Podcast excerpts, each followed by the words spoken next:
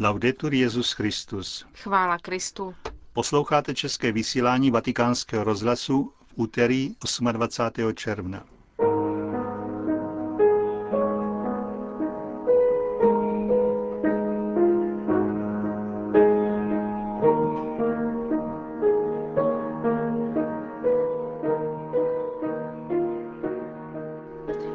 Aktualitách z Vatikánu a ze světa uslyšíte o knize od Arunda Roy Žaluji, protest proti genocidě Arménů.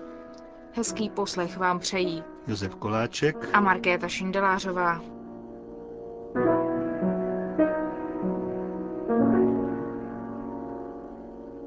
Zprávy vatikánského rozhlasu. Vatikán Le Combe. Už zítra končí dovolená Benedikta XVI. Zítra odpoledne po rozloučení s pořádkovými silami, s požárníky, civilní obranou a všemi, kdo zajišťovali hladký průběh jeho pobytu ve Valle d'Aosta na severu Itálie, opustí svatý otec Le Combe a přesune se do Castel Gandolfo. Zatímco místní lidé se chystají na rozloučení, Introt se rozhodlo udělit Benediktu XVI. čestné občanství. O tom, jak probíhají poslední okamžiky tohoto pobytu v horách, hovoří ředitel tiskového střediska svatého stolce otec Federico Lombardi.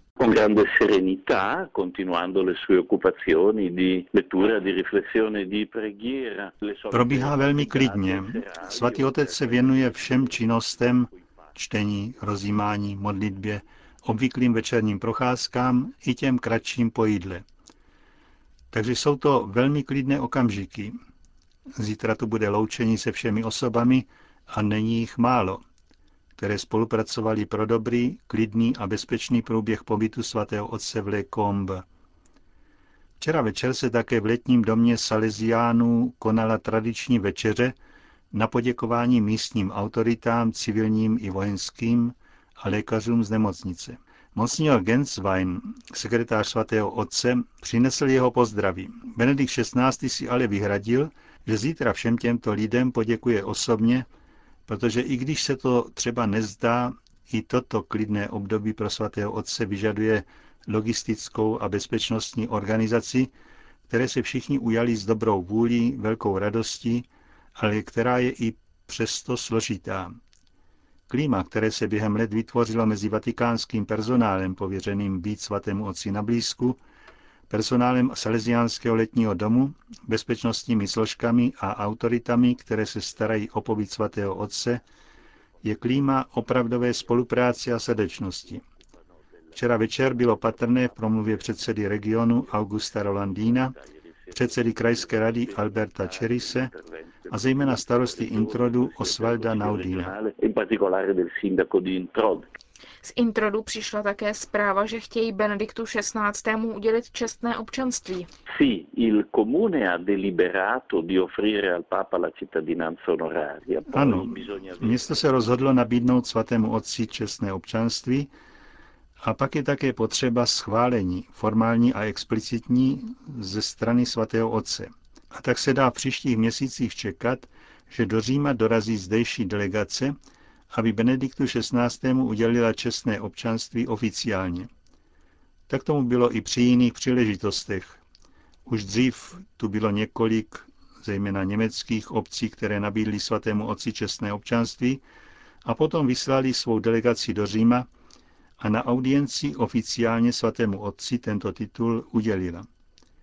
Titul samozřejmě svatý otec přijme z celého srdce a s vděčností za toto vřelé přijetí. e gratitudine per l'accoglienza così calorosa che riceve. Říká ředitel tiskového střediska svatého stolce otec Federico Lombardi.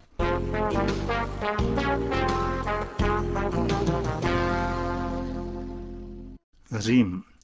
Státní sekretář svatého stolce kardinál Tarcísio Bertone dnes italskému senátu představil novou encykliku Benedikta XVI.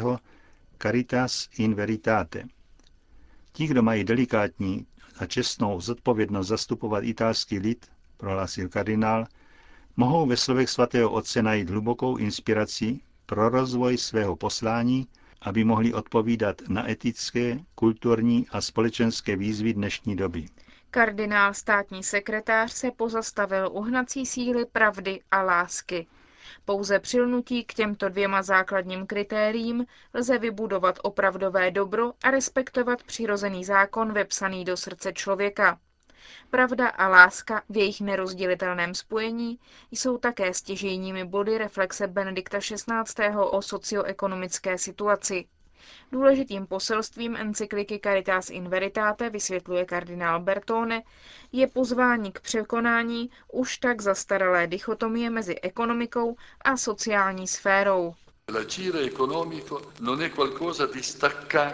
Jednat ekonomicky není něco odděleného a cizího principům sociální nauky církve, které jsou zaměření na lidskou osobu, solidarita, subsidiarita a společné dobro. Řekl kardinál Tarcisio Bertone v italském senátu.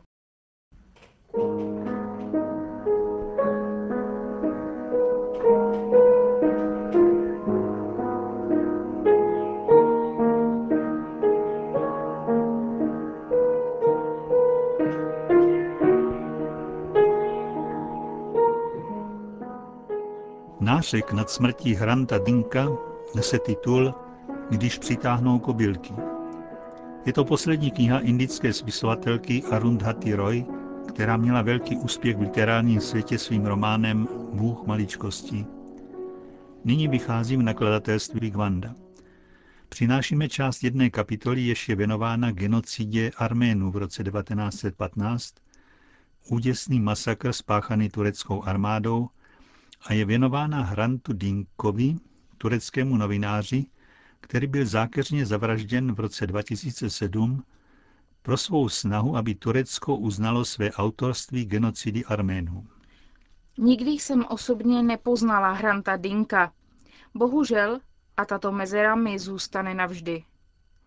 Z toho, co o něm vím a z toho, co psal, říkal a dělal a jakým způsobem žil svůj život, naprosto jasně vím, že kdybych se náhodou ocitla v Istanbulu, byla bych mezi těmi statisíci osob, které doprovázely jeho rakev v absolutním tichu, držíce v rukou jen transparenty s nápisy. Jsme všichni Arméni, jsme všichni Hrand Ding. Já bych asi nesla nápis Jeden milion a jedna. Ptám se sama sebe, jaké myšlenky by mi táhly hlavou, kráčejíc vedle rakve Hranta Dinka. Snad bych znovu slyšela hlas Araxie Barsamian, zatímco vyprávěla svou historii a co se stalo s celou její rodinou. V roce 1915 Araxie měla 10 let. Vzpomíná si na mraky kobylek, které napadly jejich vesnici Dubne, severně od historického města Dirkanagert, dnešní Diyarbakir. Staří lidé ve vesnici tím byli poplašeni, vypravovala Araxie, protože je mrazilo až v kostech. Kobylky byly zlověstným znamením a měli pravdu. Za několik měsíců odsud přišla pohroma, když obilí bylo na polích zralé ke sklizni. Když jsme odtud odešli, naše rodina čítala celkem 25 osob, říkala přiškrceným hlasem Araxie Barsamian. Zatkli všechny muže, mého otce se ptali, kde máš schovanou munici? On jim odpověděl, prodal jsem ji. Oni mu rozkázali, jdi a přinesi sem. Můj otec tedy šel, aby ji odnesl z kurdského města. Tam ho dokopali a potloukli kracky. Sebrali mu všechny šaty, když se vrátil domů, to mi vyprávěla maminka, vrátil se celý nahý jako červ a skončil ve vězení. Usekli mu ruce a tam ve vězení brzo zemřel. Pak odvlekli všechny muže do polí, svázali jim ruce a všechny postříleli. Araxie, její matka a tři mladší bratři byli odvlečeni. Hladem a krutým zacházením zemřeli všichni, kromě Araxie. Ta přežila jediná z celé 25 členné rodiny. Toto je pouze jedno svědectví historické události, genocidy Arménů, kterou dodnes turecká vláda a tak mnozí obyvatelé Turecka zásadně popírají jako by ji chtěli vymazat z paměti světa.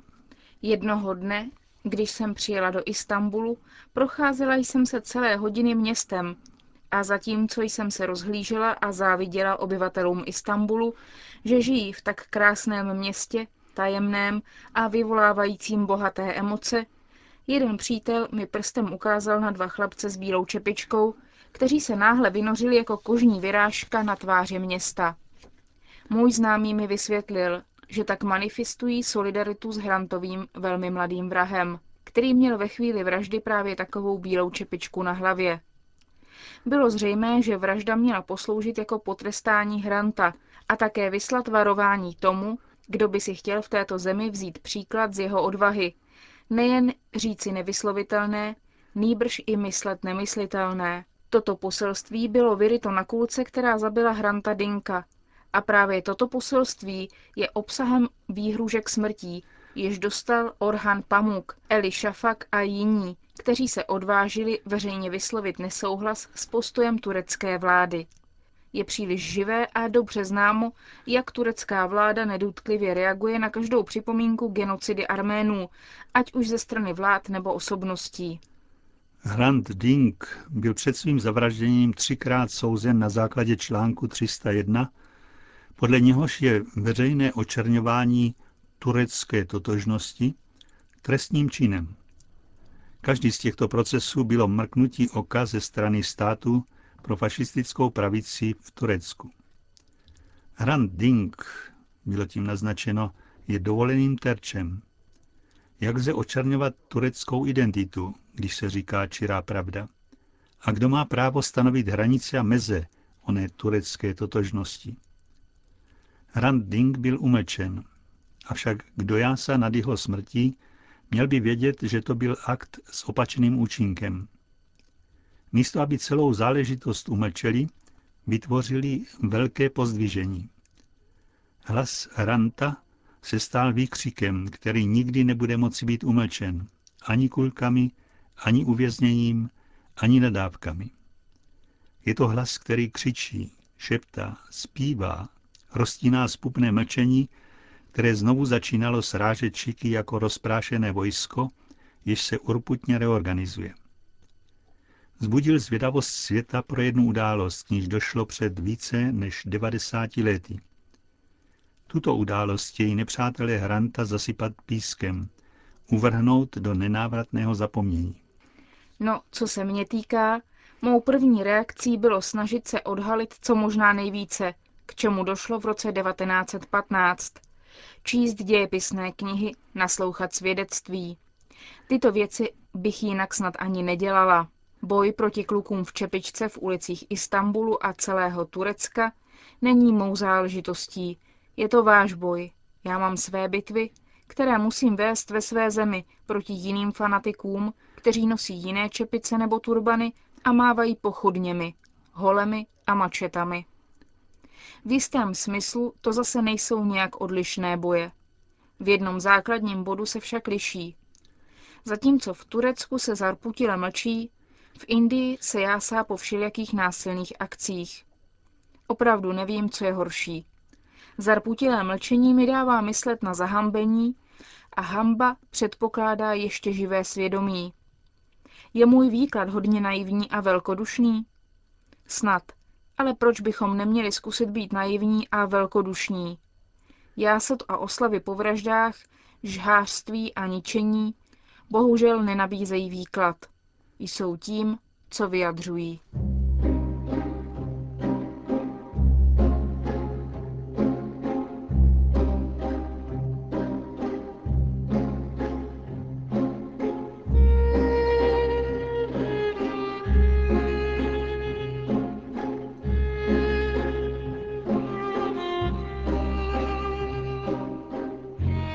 Končíme české vysílání vatikánského rozhlasu. Chvála Kristu. Laudetur Jezus Christus.